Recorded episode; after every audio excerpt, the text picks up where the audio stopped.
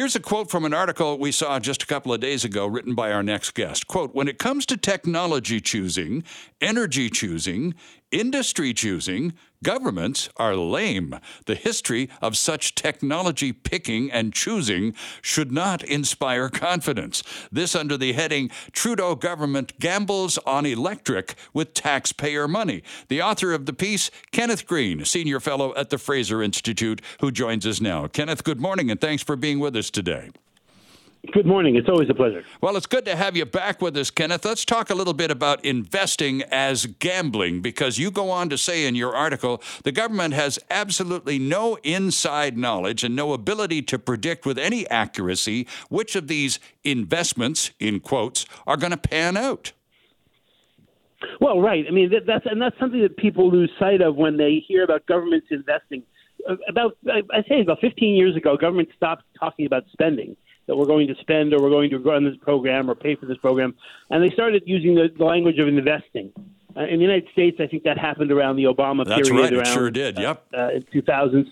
Um, but but what people don't don't think about is that that when you invest, you're gambling. You're taking a chance that you're going to get a return on your investment. That's why, of course, we talk about return on investment every time we when, when we look at our tax filing our taxes.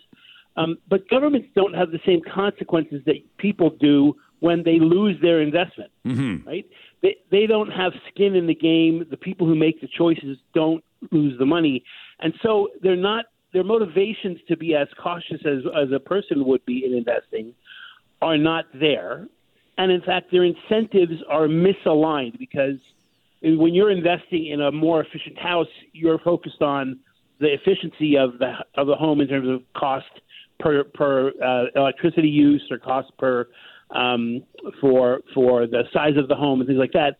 Government's incentives are to to optimize their amount of control and the amount of revenue take they get, right? So they're they're gambling, and their desired endpoint is different than yours. Right. So. Uh, yeah, so so so government picking and choosing of any kind of technologies or markets and influencing markets generally speaking, will get you a worse outcome. Let's take a look at a couple of things that you use as specific examples uh, in your piece uh, in the paper the other day, Ken. You talk about uh, one in Quebec and one in Saskatchewan. Flesh that out for our listeners this morning, please. Well, there were a couple of, uh, of facilities that, that the Trudeau government highlighted recently. Uh, let me bring that, that article back up. It's, one was, it's was the lithium, yeah, the lithium thing in Quebec, a battery, right, right lithium mining and a battery plant. Right. Um, one of the things that electric vehicles um, that's going to come with the electric vehicle or electric mobility agenda uh, is a massive increase in the use of metals and minerals um, that traditionally are that are scarce for one thing, um, and that, that the mining of which is very very onerous environmentally and socially. Um, and lithium is, is primary among them. Lithium uh, is, of course, the critical ingredient in batteries right now. Mm-hmm. Uh, and so we're already seeing around the world, in fact, the unintended consequence of governments picking, uh, focusing on electrification because there's been a massive increase in mining of lithium and, the other metals that are used for renewable energies as well as EVs. Critical, some people call them critical energy um, uh, materials. Um, and so we're seeing the poisoning of the environment, poisoning of the people producing them, because they're generally produced in countries with poor uh, government regimes uh, that, that don't prioritize protection of people's health and the environment.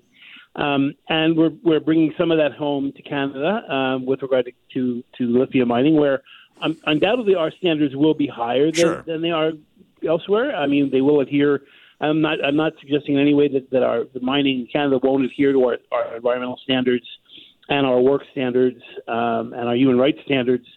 Uh, but nonetheless, it will be contributing to the global problem of disposing of those materials at the end of their lives, which are shorter than the governments generally are, are portraying. So it will add to the waste problems that we're going to have to deal with.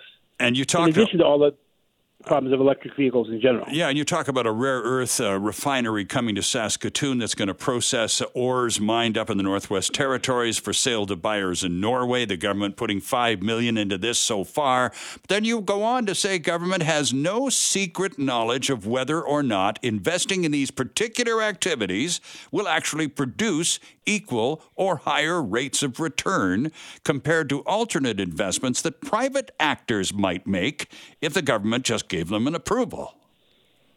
Well, that's right, and and your listeners will have have uh, experience with this or memories of this in recent times. I mean, we saw in the United States a huge wave under the Obama administration of green energy programs. Names like Solyndra, yes, um, bat- battery companies, uh, solar power uh, cell manufacturers, uh, all of which got massive infusions of government money and were picked as winners in their in their their spaces.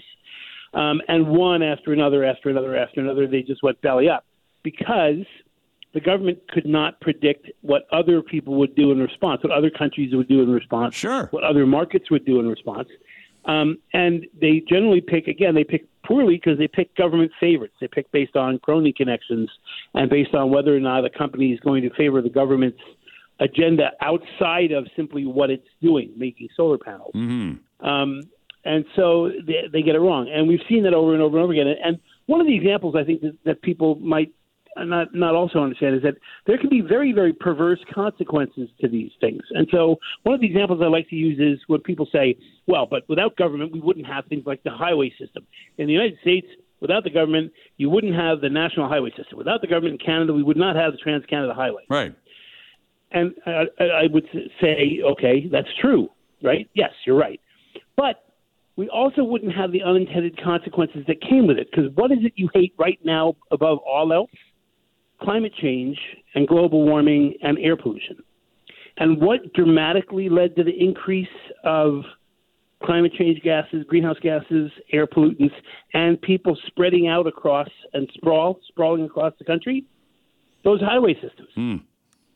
Right? Without them, without those highway systems, you envision a country of much denser little nodes of people living, um, not flowing back and forth as freely uh, across the country. So they, they not only can't governments can't pick the actual benefits of their policies, they also can't predict the possible unintended consequences or harms that are going to flow from their policies. Well, and so point. it's a it's a double whammy. No question about it. But what they can do, of course, is brag about how much they're investing on your behalf at election time into their pet projects that, of course, they want you to vote them back in to continue doing. It's a fascinating column. I commend it to my listeners. Uh, the Trudeau government is gambling on electric with taxpayer money. It's in all the Post media papers, written by Ken Green, uh, joining us this morning from Las Vegas. Ken, good to have you back. Thanks so much for your time on a Saturday. Always a pleasure.